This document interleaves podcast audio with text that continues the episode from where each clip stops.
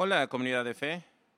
En las últimas semanas, el mundo ha enfrentado muchos retos que han impactado en la forma que vivimos, cómo trabajamos, cómo jugamos, inclusive cómo vamos a la iglesia. Pero estamos tan orgullosos de ustedes.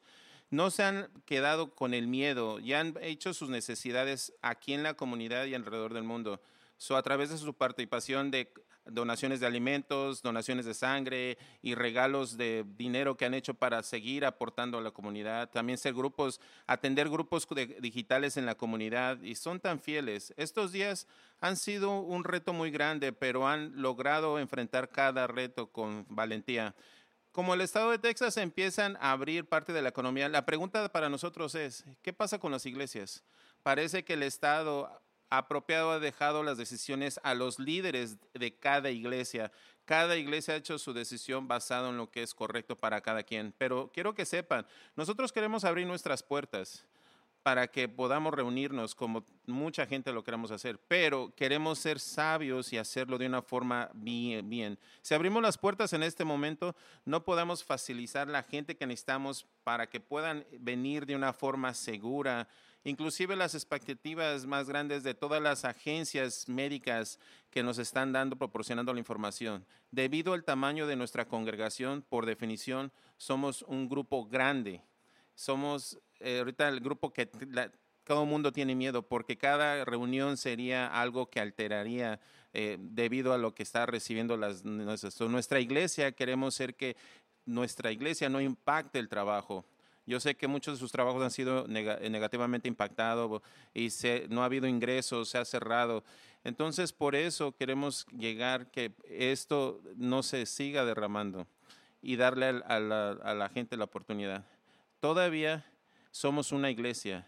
La iglesia dispersada, así como en el libro de Hechos, estamos en las casas, en la comunidad, comunidad de fe, da el ministerio a todas las familias para todos los niños. Y, por ejemplo, las escuelas continúan a estar cerradas porque es imposible para enforzar el, distanciamiento social con los niños y con los pequeñines. Si abrimos, entonces estaremos sometiendo a, a, tus hijos, a nuestros hijos, a las personas que los cuidan, a los amigos, a los abuelos, que sean expuestos al virus. Por eso en este momento, la fecha que podemos decir que podamos volver a abrir sería la primera semana de junio, sería el 6 o 7 de junio vamos a continuar ver la información, recibir las actualizaciones del gobierno en relación de cuál sería la mejor, que, la mejor fecha que pudiera pasar para nosotros poder abrir nuestras puertas, para poder mantener a sus familias seguras. Estamos esperando que esa fecha se vuelva una realidad, puede cambiar basado en la información que recibamos entre hoy y esa fecha pero sigamos orando y continúen orando para que sigamos recibiendo la sabiduría. Realmente queremos lo mejor para todo mundo que esté involucrado. Lo único que podemos hacer, decir para nuestra comunidad que amamos a Dios y a nuestro vecino también. Nuestra convicción es simplemente, si lo hacemos más lentamente, va mejor, mucho mejor a largo plazo. So, cuando empezamos a reunirnos todavía en nuestras casas, vamos a decir maneras muy bonitas para que puedan invitar a sus vecinos, a, sus amigos, para que se puedan reunir en sus casas, en grupos pequeños. Y realmente estamos ansiosos de poder de volver a abrir nuestras puertas y darle nuestros abrazos que normalmente nosotros estamos acostumbrados a darle y poder verlos aquí juntamente. Pero hasta esa fecha seguimos que sean fieles y que continúen siendo la iglesia donde ustedes estén en cada lugar y vamos a seguir impactando nuestro mundo juntamente.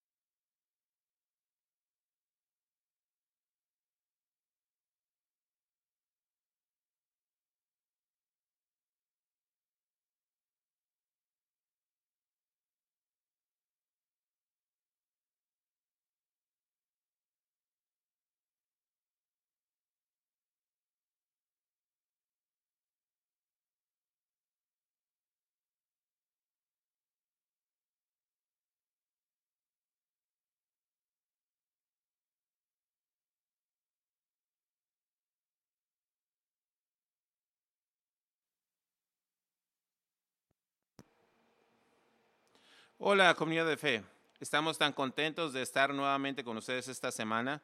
Yo ha sido que ha sido una cuarentena muy larga. Laura, ya estamos entusiasmados de compartir con ustedes sobre el matrimonio nuevamente. Cuando estás juntos por un tiempo muy largo, te empiezas a preguntar eh, preguntas eh, eh, si un hombre está solo en un bosque y su esposa no está ahí para escucharlo y le dice algo, él está en lo incorrecto? No sé la respuesta para eso, pero yo le dije sí, sí, sí, amor, porque ese es el secreto, sí, amor, contestar siempre sí, amor. Amo los misterios. Laura le encanta ver esos misterios de verdad, como los, los programas policíacos o programas de reportajes reales. A mí no me encanta tanto como a ella porque siempre me doy cuenta que siempre casi es el esposo que hace lo malo. Aunque el esposo muere, de todas maneras el esposo lo hizo. Hay un reportero que amo, se llama Keith Morrison. Lo llamo el, el doctor Sus de homicidios. Él es el que le dice, ¿hubiera sido su esposo amoroso o fue? Y siempre dice, y suena de esa manera. Estaba hablando sobre Keith Morrison y vamos a hablar sobre el misterio del matrimonio. ¿Qué, ¿Cómo Keith Morrison podía compartir esto con, con nosotros el día de hoy? Como decir, Susie se va a casar. Matrimonio ordinario. Pero hay algo ordinario sobre el matrimonio. Y cuando Susie se casa, parece que ella conoce todo, sabe lo que va a hacer, pero realmente sabe me encanta cómo habla él. Vamos a hablar qué pasa a Susi, no, realmente, pero en particular, pero a ti. ¿Qué pasa cuando tú te casaste? Ustedes van a decir, sí, yo sé lo que pasó. A lo mejor no, porque es un misterio muy profundo. Les quiero dar el aliento a aquellos que no se han casado o que se han divorciado. Muchos de ustedes se sacaron, salieron de relaciones abusivas. No estamos hablando sobre eso. Estamos hablando de comenzar de cero, donde estés, hacer lo que Jesús dijo que hiciéramos. Y Él nos nos dice que ser fiel y todo eso, pero hay un secreto para el matrimonio que quiero que encuentren el día de hoy, que es, tan, es más profundo de lo que nuestra cultura dice. Es interesante porque el 40% de nuestra gente de la gente de nuestra cultura dice que, el matrimonio es antiguo, es anticuado, que ya no es algo que sea, esté a la moda, que realmente ya no sea necesario. Pero cuando vamos más profundo en este misterio, Pablo eh, dijo un, un, misterio profundo del matrimonio, vamos a ver que no es el hecho de que el matrimonio es anticuado, sino que nuestra cultura han malentendido el propósito, el punto, el motivo para el matrimonio. El matrimonio es conectado al, diseño de Dios y propósito para todo el universo. Eso es lo que vamos a, aprender desde el jardín del Edén, antes de que cayéramos en el pecado. Dios instituyó este misterio profundo, este matrimonio de hecho, los versículos que voy a leer de ustedes se refieren hasta al, al principio, desde el libro de Génesis. Escuchen lo que la Biblia dice.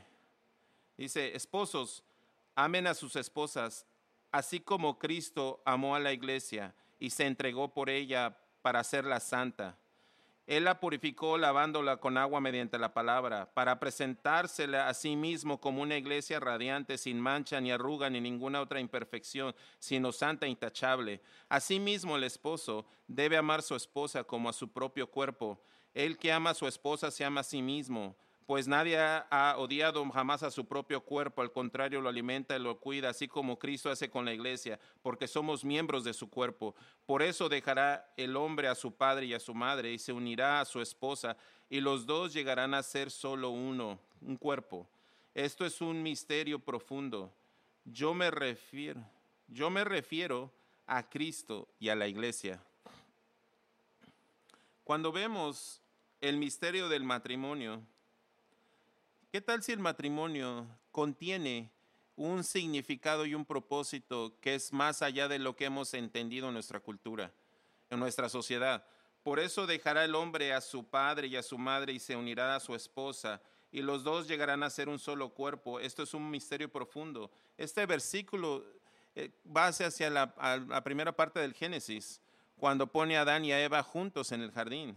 Y Moisés habló después de eso, años después. Pablo dice, esto fue la palabra eh, dicha por Moisés, es una referencia misteriosa a lo que Adán y Eva y aún Moisés no entendían en ese momento. Está señalando a una relación entre Jesús y la iglesia. Si hay algo que aprendí sobre Dios, Dios no hace cosas sin ningún propósito. Todo lo que Él hace tiene un propósito, ¿verdad, Laura? Cuando Dios creó el matrimonio, no solamente tiró dados a ver qué pasa, él hizo un patrón muy prácticamente para que reflejara la, la, relación entre el hijo y la iglesia que planeó desde el comienzo. Lo que es más importante, yo creo que muchos hemos entendido que el matrimonio sería la herramienta que nos prepararía para caminar con Él, reinar con ellos, gobernar con ellos en amor y enteramente para siempre.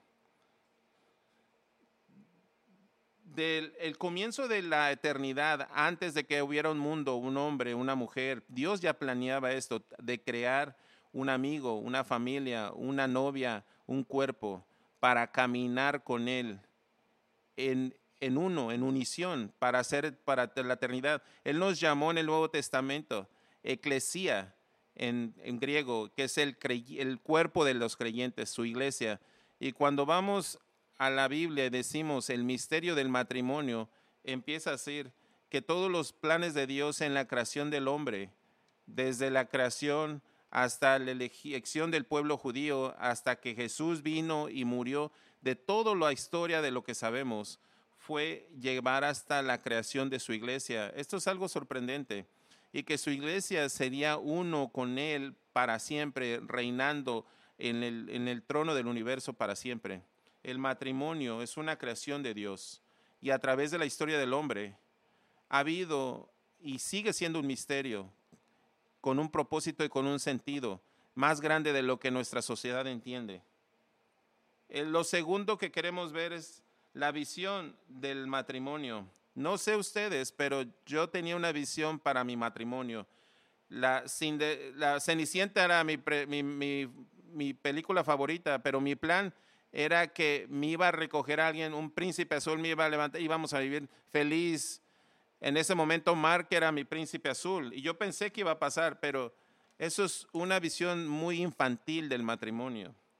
Pero ni siquiera puede llegar remotamente comparar a lo que Dios tiene. Hay, son polos opuestos, son diferentes este, galaxias, la, mi visión y la visión de Dios. Ni siquiera eran cercanos a lo que realmente era la visión de Dios es más allá de lo que yo pudiera imaginar que el matrimonio iba a ser o cómo debería de ser. So, yo creo que a lo mejor eso es lo mismo para ti. Cuando yo dije sí, acepto, no, no sabía, que no sabía qué estaba diciendo, no sabía que esas palabras significan. Mi visión era cambiar un poquito, verme mejor, a lo mejor más ser como Cenicienta y tener feliz y después tener todas las cosas que queríamos. Y tomó unos cuantos meses antes de que Mark y yo nos dimos cuenta que no, e, no estaba pasando, que realmente Dios no estaba interesado en cómo me miraba o si tenía las cosas físicas que quería o no quería. La visión de Dios era diferente. Después de siete años en el matrimonio, ya íbamos a terminar. Pensábamos que se iba a acabar. Mark se había ido. Yo estaba en la casa con mis hijos y realmente estaba rota sin darme cuenta la cuál era la visión de Dios.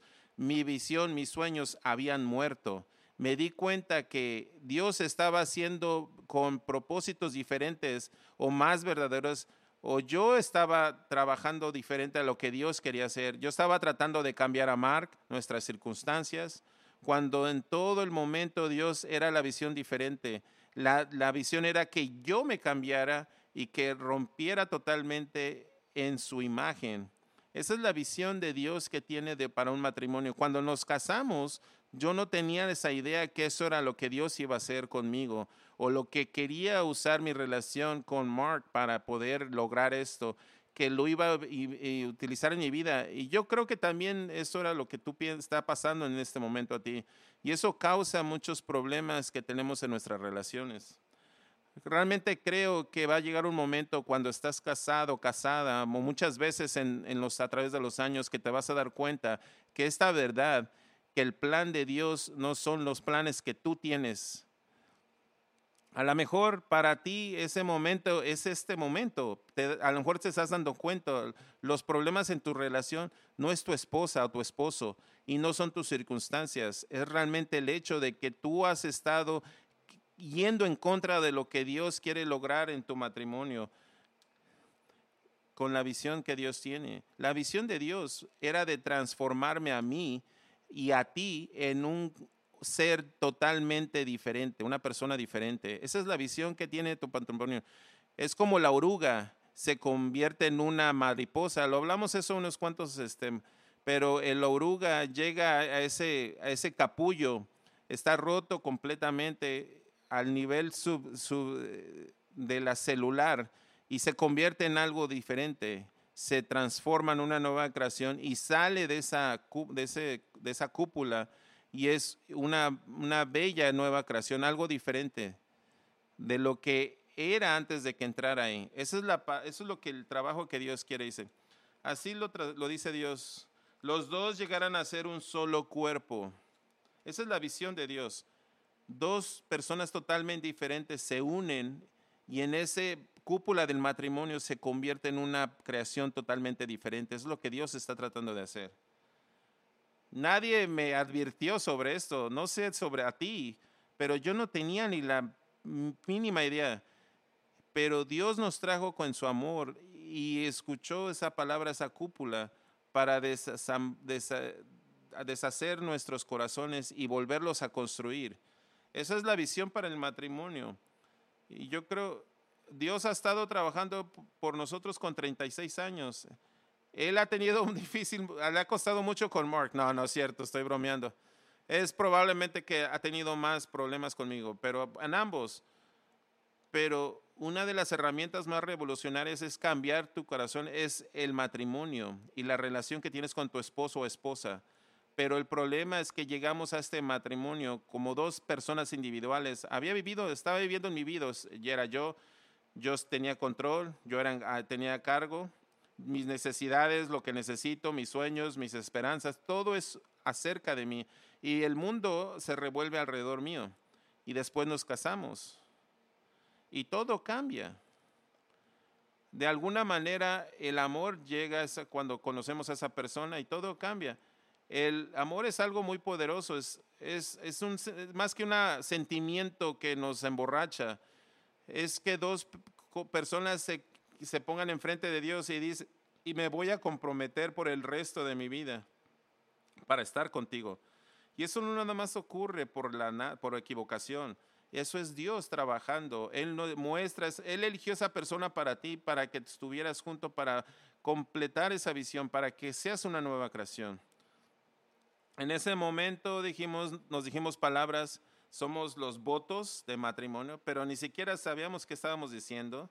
No entendíamos o pensábamos que era algo tradicional para decir, pero no teníamos idea del poder en el cual estábamos entrando, sobre la visión que Dios tiene para tu vida, para continuar hacia adelante. Por lo menos yo no lo entendía y ni siquiera me venía lo que me iba a costar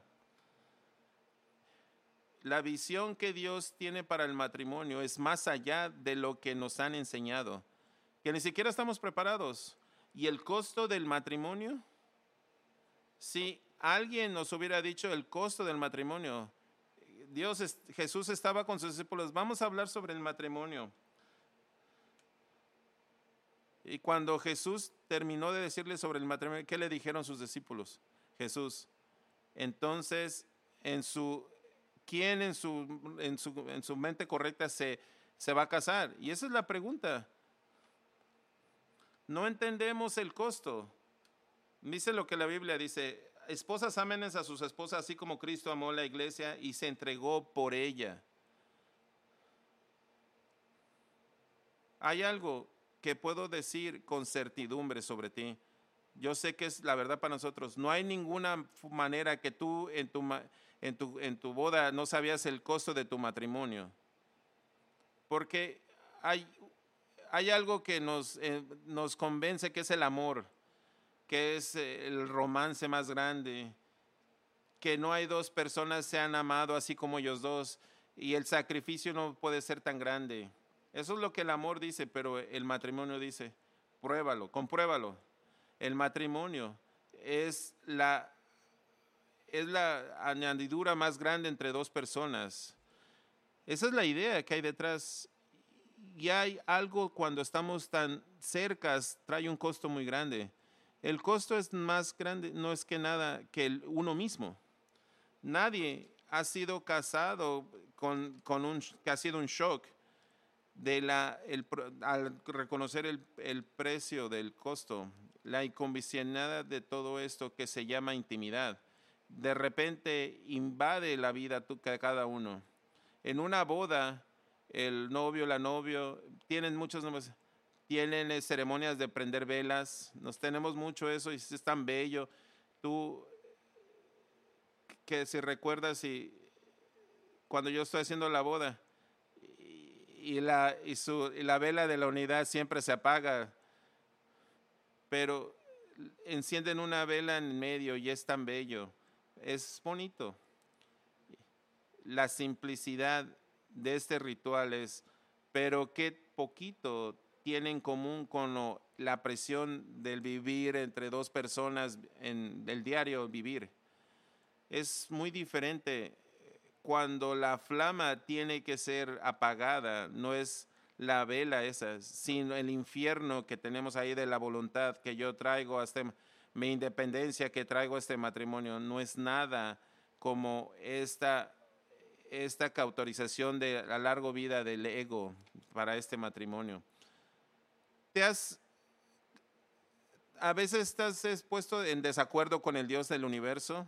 No sé tú, pero sí si yo fuera Dios, pero la verdad aquí es que, lo que si realmente nos conocemos, si yo fuera Dios, si realmente fuera Dios y había sido desde el comienzo, es muy poco probable que hubiera una creación aquí. Seriamente, mira, piensa, todo este negocio de gente pequeñita que te van y te escupen en tu vida, tú no vas a gobernarme ¿Para qué me voy a, tener una creación así? Con solamente puedo ser feliz yo mismo. El, yo soy Dios, ¿verdad?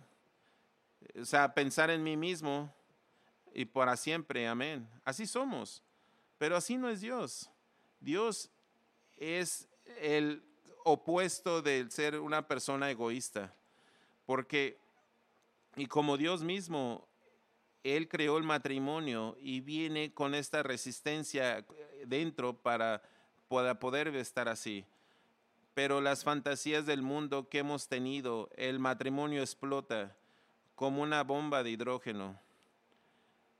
Realmente tiene una guerra de guerrilla en contra de nosotros por ser tan egoístas. En este mensaje vamos a describir el matrimonio de formas inconvencionales, te vamos a decir realmente la verdad, lo que el matrimonio es. Y si tú dices, ¿quién se casaría en sus cinco sentidos? Están en lo correcto. Lo primero que quiero que veas sobre el matrimonio es que es una trampa. Es una matrimonio del, es una trampa del matrimonio. Cuando tenemos dificultades, pero tienes que despertar que solamente puedes escapar a esa trampa. Es para relajándote en las manos de Dios y empezar a aprender más sobre el amor que nunca, que de lo más que tú quisieras saber. Crees que realmente quieres saber, pero la verdad es que no queremos. El precio es tan alto. Eh, un autor, Mike Mason, le escribió así, una de las características más grandes del amor verdadero es que pide todo, no solamente un poquito, no mucho, todo. Y aunque es un reto para una persona que no puede dar, entonces no estás enamorado. Pero qué tan difícil es dar, entregar todo y aún es imposible. Una puede hacer una gestura simbólica, es decirlo, yo lo voy a entrar. Eso es lo que es una boda. Pero eso es el comienzo. La boda es el comienzo de un proceso de toda la vida de entregar todo. Y no simplemente lo que uno es dueño, sino lo que uno es también. Y no hay nadie, dice Mike Mason, que esté roto con esa experiencia, por ese proceso. Es algo muy fuerte.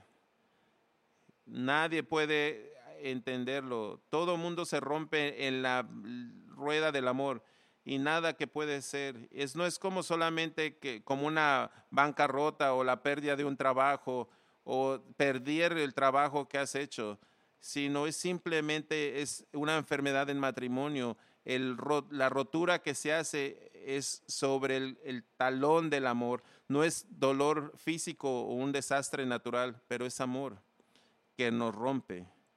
Y eso es lo más difícil que nos lo podemos tomar y duele demasiado. Cuando todo lo que afecta al matrimonio es el amor.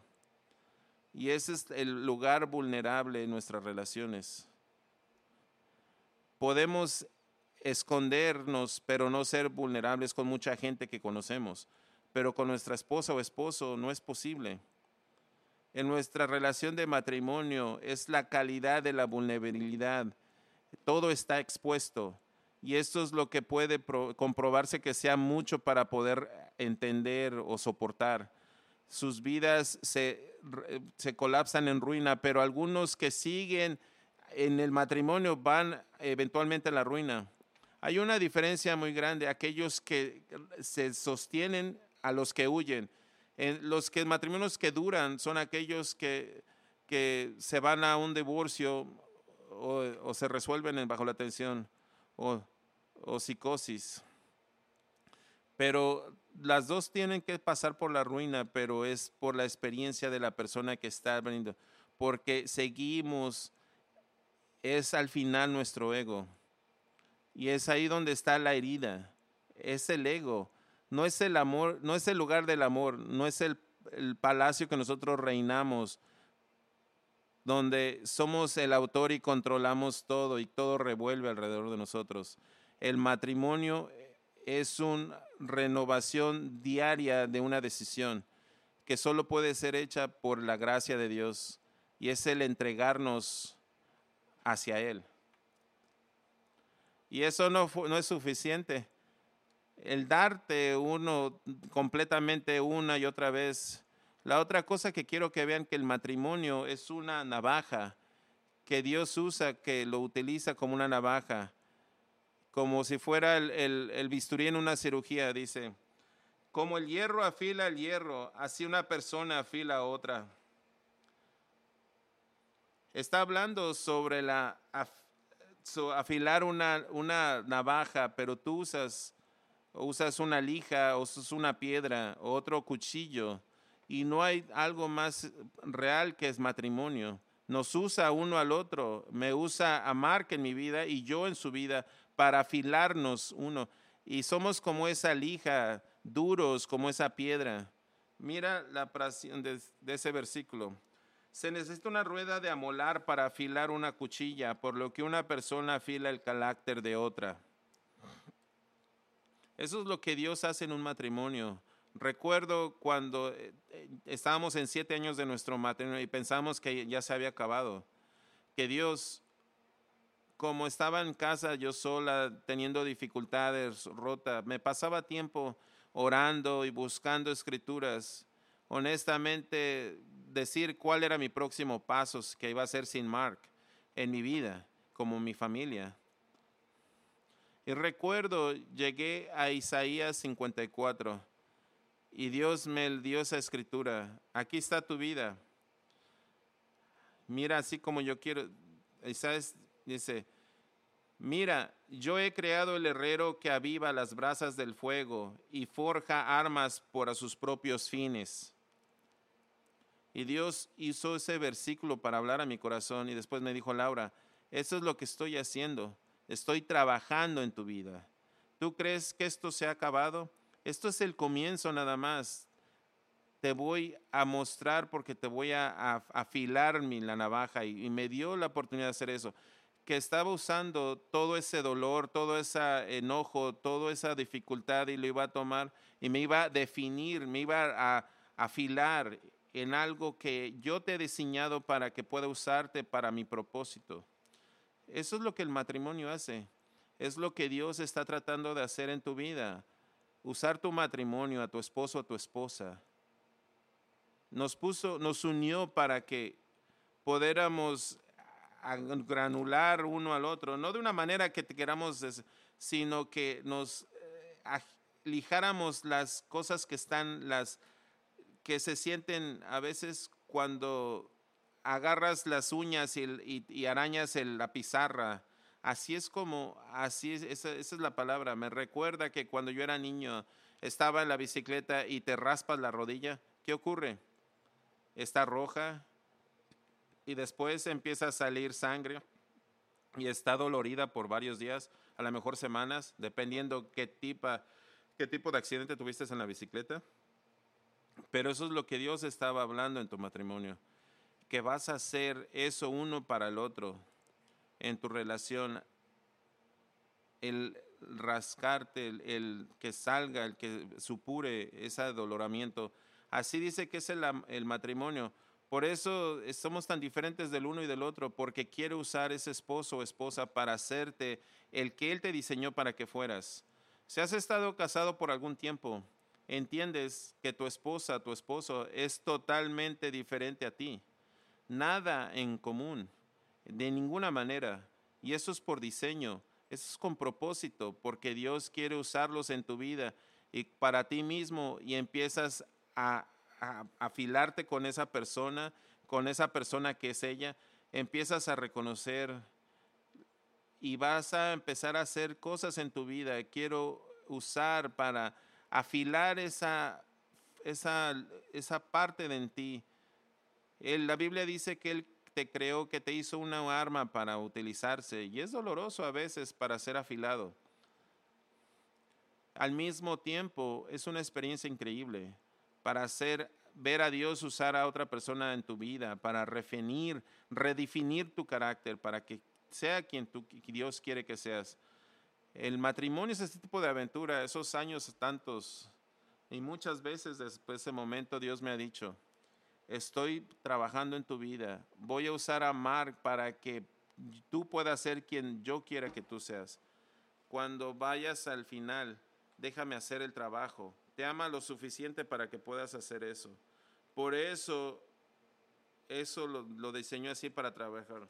El matrimonio es una herramienta muy muy poderosa. No es muchas veces todo diversión. En algunas veces el matrimonio es como una herida.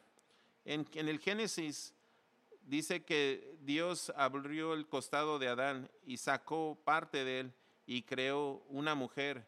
Es como si en matrimonio, es como que Dios abre nuestro costado y empieza a volvernos a, a ponernos juntos para convertirnos en uno no solamente un hombre y una mujer, sino toda esa creación que Él quiere que seamos. Y es doloroso, ese propósito es doloroso. Es un, territorio privado, ya sea para el hombre o la mujer. Es de la misma manera que Jesús lo hace al mismo. Y hay muchas similitudes, nos une hacia Él en todo lo que Él es. Es lo que Él estaba haciendo en la cruz. Por eso fue tan doloroso cuando los matrimonios se acaban, es tan difícil por el, lo que sale a la próxima generación, el, mensaje que se manda, que el, padre, el corazón del Padre no se debe confiar. Estoy hablando del Padre Celestial, porque estamos interconectados y no nos damos cuenta, pero el matrimonio sea para que sea una unión que no pueda ser rotura por nadie, fiel de nuestro Padre, para que el mundo entienda la seguridad de un corazón fiel. quedarse, estar en, matrimonio no es solamente quedarnos en sino ser juntos uno. Como Laura y yo nos hemos mantener un compromiso juntos y cómo el amor ha explotado, cómo ha crecido, cómo ha sido más de lo que pudiéramos imaginar. Pero toda esta idea nos ha puesto, porque el, punto bíblico es ser lo contrario a lo que el mundo diría, porque el matrimonio es, sería, y yo creo que tiene algo que tiene que ser. En nuestro país, de aquellos que son menores de 30 años, miran a Dios distantes. Es los que estos estudios han encontrado. Pero dicen, muchos de estos dicen, Dios me han abandonado, no confío en Dios. ¿Quién es Dios? ¿Quién no le importamos a Él?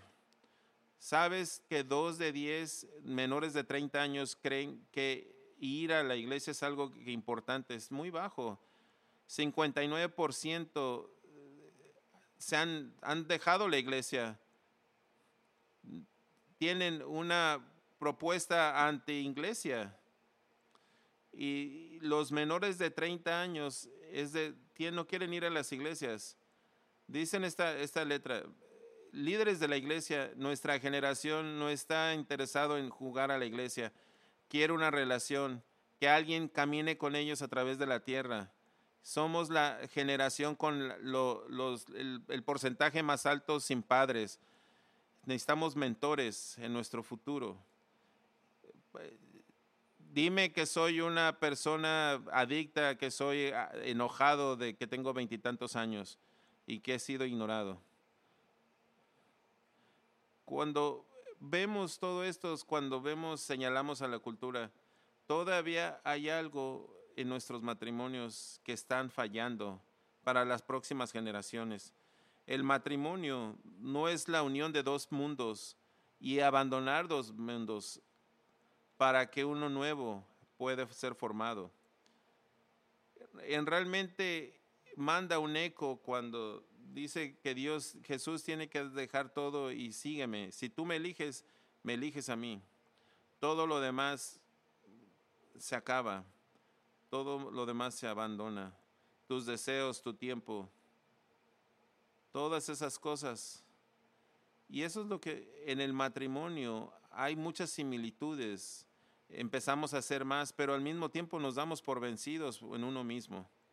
Yo creo que el matrimonio es algo tan imposible y, que solo puede ser entendido para Dios y solo puede ser logrado a través de su poder. Por eso es muy importante ser un creyente, conocer a Dios. Cuando lo conocemos y confiamos en Él, Él podemos entregarnos. El fundamento del matrimonio no es el amor, sino los votos simples que tú, que tú te diste uno al otro cuando te casaste. Es algo diferente de prometer de que seas tu novia, de recoger a tu novia a las ocho. Y es algo diferente decir, te estoy dando el resto de mi vida, voy a ser fiel uno solamente a ti hasta que la muerte nos separe. Esos son los votos que hacemos. Decimos estas cosas estas frases tan simples, pero son tan poderosas. Y un voto no es, no es como estás firmando un contrato legal o no es una, es más que una promesa. Una persona no puede prometer amar a otra persona, solamente dar el voto de que va a amar a una persona.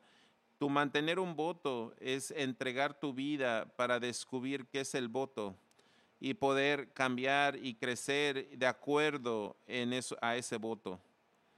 Lo más, el, el voto más, los votos um, unen al matrimonio. Es otra manera de lo que decimos, que el amor no es una emoción, no es un sentimiento, no es algo que venga y, vaya, no es una canción o la canción que sea, es un, es un hecho de, de la voluntad. El amor es una, una punto de exclamación, pero el voto hace la pregunta. ¿Qué tan, ¿Qué tan brillante está el sol mientras el voto te dice, qué, tan, qué, qué noche tan oscura puedes atravesar conmigo? Los sentimientos se, se derrumban, pero los matrimonios que miran a los votos nuevamente, esas promesas que nos dimos, tan simple que fueron ante Dios, para confiar en Él, para vivirlo, empiezan a seguir continuando y hay una renovación. Es muy importante en el matrimonio. Siempre hay una forma de salirse de y la forma que Dios que quiere para nosotros, independientemente afuera de la infidelidad y del abuso, no es el divorcio.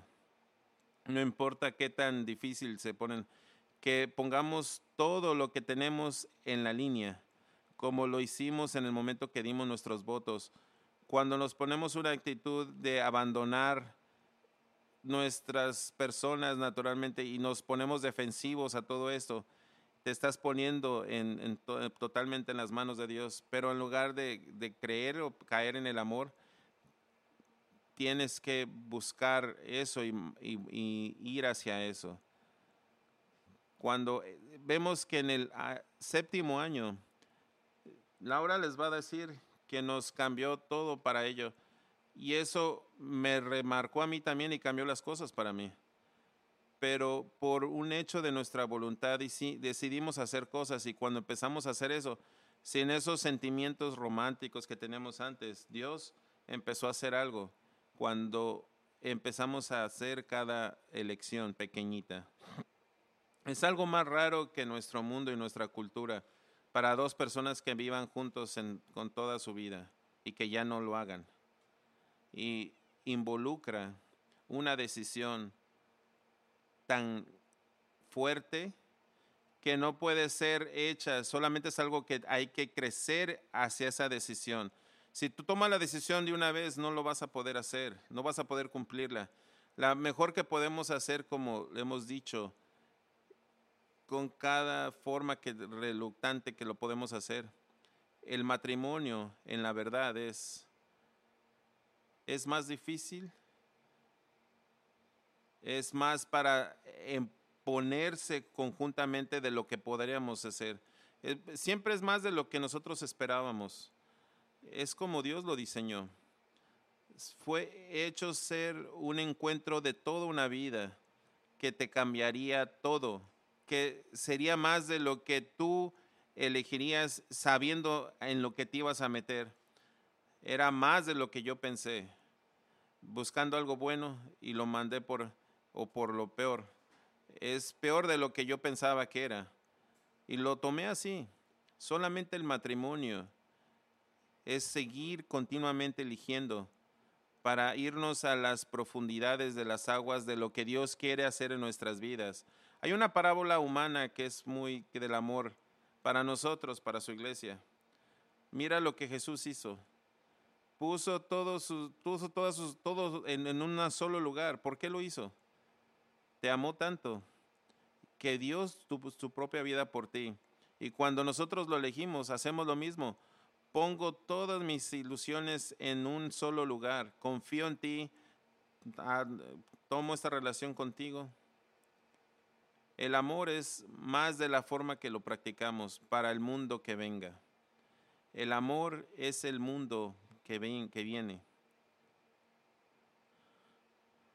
Laura y yo no queríamos que sea algo que no te, te, te, te, te sentir tan mal y que te dieras por vencido, pero Jesús dijo, la verdad te va a liberar. Hay algo al saber la verdad que empieza a, soltar estas cadenas dentro de nosotros, porque nosotros no deberíamos estar así no es como se debe de ver, no es como me debo de sentir, no es lo que dice Hollywood que debería de ser. Y Dios te está diciendo, estoy trabajando en ti, te estoy llevando en todo lo que tenga para que reines y gobiernes conmigo, para que seas mi novia para siempre. Es algo sorprendente que Él hace. Vamos a enfocarnos en algo muy, muy simple. No quiero que seas abrumado por toda esta toda información, porque hay algo que te va a liberar en esta semana, independientemente. Laura quiere compartir lo que compartió en el séptimo año de nuestro matrimonio. Te hemos dado algo que practiques cada semana. La primera semana fue la respiración espiritualidad. La segunda semana fue la de ser gratitud, tener gratitud. Lo puedes volver a ver en nuestra página de internet para que escuche los mensajes. Lo que queremos hacer que esta semana hagas, pasa tiempo con Dios diariamente. Que hagas un hábito de tener tiempo con Dios diariamente. ¿Qué es lo que la gente me ha preguntado cuál es el consejo que me das a mí o el matrimonio? Y eso es todo. Es tan simple como eso, no importa qué tan difíciles están las situaciones. Si no pasas momentos a solo con Dios, puedes sobrepasar cualquier cosa. Lo que te he dicho, a unos cuantos, para el séptimo año estábamos teniendo dificultades. Antes de que llegáramos a ese séptimo año, en medio de esos años, hubo un periodo en que Mark estaba tratando de ayudarme en mi vida espiritual. Y yo lo estaba, a mí no me gustaba, pero me decía todos los días, me decía, pasaste tiempo con Dios diaria este día. Y ella, él sabía que yo no lo había hecho. Y lo ignoraba. Y tengo un, un poquito esa rebeldía dentro de mí de que me predices qué es lo que tengo que hacer. Entonces no me gusta a mí. Él me preguntaba, ¿pasaste Dios tiempo con Dios? Y lo miraba y, y le... Pero llegó un momento cuando Dios me dijo eso. Lo que Mark está diciendo es correcto. Estoy esperándote, quiero pasar tiempo contigo. Y no quería decirle que su, su consejo debería de ser así. Empecé a tomar tiempo con Dios, sacaba mi Biblia y empezaba a leer todos los días. En ese momento pensé a leer los salmos, un salmo al día, y pasaba unos 10 momentos, estoy aquí. Por favor, háblame, ayúdame, yo creo que era mi oración porque estábamos fracasando. Necesito que me ayudes porque he tratado todo lo demás y no ha funcionado. Y me empecé a pasar tiempo secretamente con Dios todos los días. Honestamente creo que es lo que salvó nuestro matrimonio, mi vida, todo lo que yo soy, porque Dios empezó a trabajar él se reunía conmigo en esos momentos. No era como una luz blanca y luminosa, pero era una consistencia de pasar tiempo con Él todos los días. Y empecé a ver que mi corazón cambió y, Dios estaba trabajando. Cuando nos enfocamos en Él, Él se enfoca en nosotros, empieza a hacer ese trabajo en nuestros corazones. Y cambió desde que Mar necesita cambiar y las circunstancias tienen que cambiar, todo tiene que ser diferente, no estoy feliz y después decir, estoy trabajando en ti, aguanta. Es interesante. Cuando Lau empezó a trabajar, también a trabajar en mi corazón, y le utilizó ella, en lugar de que sea algo donde yo le estaba diciendo, te voy a enseñar o te voy a mostrar, esa no es una relación. Es como, es como un maestro y un estudiante, y eso no debe ser así. O como un padre o una hija. Y Laura, ella sabe más que yo del todo esto. Cuando estábamos al mismo tiempo, enfóquense en sus problemas. Era más que, yo estaba haciendo. Era como el 90% yo de los problemas y ella no. Y empezó a, empecé a ver eso y empezó a cambiar toda nuestra relación porque de la manera que Dios se relaciona con nosotros, y Él empezó a hacer eso a través de nosotros, cambió todo. ¿Se acuerdan de la historia de Lucas, de María y Marta? Jesús estaba en sus casas. Marta estaba muy enojada con su hermana porque no le estaba ayudando a poner el almuerzo en la, mesa. Y Jesús estaba escuchando y cuando ella le fue a quejarse con Jesús, le dice, Marta, Marta, le contestó, estás inquieta y preocupada por muchas cosas, pero solo una es necesaria. María ha escogido a la mejor y nadie se la quitará. Esas son las palabras más profundas que él habló. Solamente una cosa importa. ¿Qué era, qué era esa cosa? es estar sentada a los pies de Jesús, es escuchar. Es tan simple y todos los podemos hacer. No importa el estado de tu matrimonio, de tu relación. Tú siéntate a los pies de Jesús en tu vida, en tu matrimonio, en tu carrera, tu trabajo, en tu familia. Solamente una cosa importa. ¿Estás realmente sentado a los pies de Jesús? ¿Estás pasando tiempo con Él? ¿Estás escuchándolo Él? Es lo que queremos que hagas esta semana. Toma tiempo y siéntate con Jesús todos los días. Si no entiendes o no sabes cómo hacerle, saca tu Biblia, lee unos versículos y dile que Él te, te, te habla tu corazón. Pasa tiempo orando si quieres. Si no, si no tienes una Biblia, hay una aplicación en tu teléfono. Si no tienes acceso, eh, mándanos un comentario donde necesitas una Biblia y, y, nos aseguramos, cercioramos de que tú recibas una Biblia. Pero pasa tiempo hablando con Dios este momento. Estaba hablando con un amigo.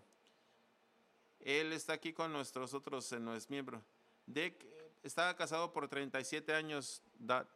Era una persona que, que encendía los, el cuarto porque tenía mucha energía pero en los últimos años de su matrimonio, Dad estaba muy enfermo y se fue, tuvo que estar en su cama todo el tiempo. Y Dick hizo eso por mucho tiempo y la amó en esos años. Quiero que escuchen lo que él dijo sobre su matrimonio el otro día. Dick dijo, fue elegido para ser el que amara y ser amada por ella. Dios es perfecto en este plan para nosotros. Cuando amas a alguien que te necesita, hay un regalo de Dios, del amor inmanejable. Todo es importante, todo es temporal, de qué forma pintas tu cuarto y todo lo demás. Pero para poder eh, besar su, su rostro es inexplicable. Es un tesoro de llegar un, un que te diga susurren te amo. Casi no lo puedo contener. Eh, puedo elegir esa vida nuevamente. Ha sido tan bendecido. Ese es el misterio del matrimonio. Lo he escuchado escrito, no es primeramente ser la felicidad y prosperidad, pero es un reto para obtener esas dificultades y poder sobrepasar todo eso. Es a dejar que Dios haga ese trabajo de transformación en tu vida. Y cuando lo haces, todas las relaciones más hermosas que puedas imaginar llegan a pasar. Ese es el matrimonio. Esa es una pequeña muestra del amor de Dios. Oremos, por favor. Dios, esto es difícil, es tan difícil de entender la profundidad de tu amor para nosotros y lo que tú haces, el plan, la visión. Y Dios, muchos de nosotros el día de hoy tenemos dificultad en nuestros matrimonios, en nuestras relaciones tenemos dificultad para encontrar el propósito de lo que estamos pasando. Pero oro especialmente por aquellas personas, que seas muy real, que cuando estén sentados contigo en tus pies, que tú le hagas muy claramente que tú estás ahí presente, que los amas, que estás trabajando y que tienes un plan para ellos. Oro para que tú les des fuerza a cada uno de nosotros para caminar contigo en los lugares tan oscuros y caminar contigo mientras tú haces ese trabajo de transformación en nuestros corazones, Señor. A la mejor mirarte hacia ti y confiar en ti y esperar en ti. Y te damos gracias por lo que estás haciendo y por lo que vas a hacer en nuestros matrimonios. Y que tú has diseñado todo lo que tú tienes para nosotros. En el nombre de Jesús oramos. Amén. Los amo, comunidad de fe. Los amamos. Queremos que estamos, tenemos el compromiso completamente a, través de todas las cosas que te pasen duramente, todas las cosas, todos los principios en comunicación, todas estas cosas no va a ser suficientes. Cuando entendemos esto y nos entregamos completamente, todas las otras cosas van a llegar a su propio lugar. Los amamos. Hagan esa una cosa, aunque estés casado o no, pasa tiempo con Dios diariamente. Los amamos Tengan muy buena semana.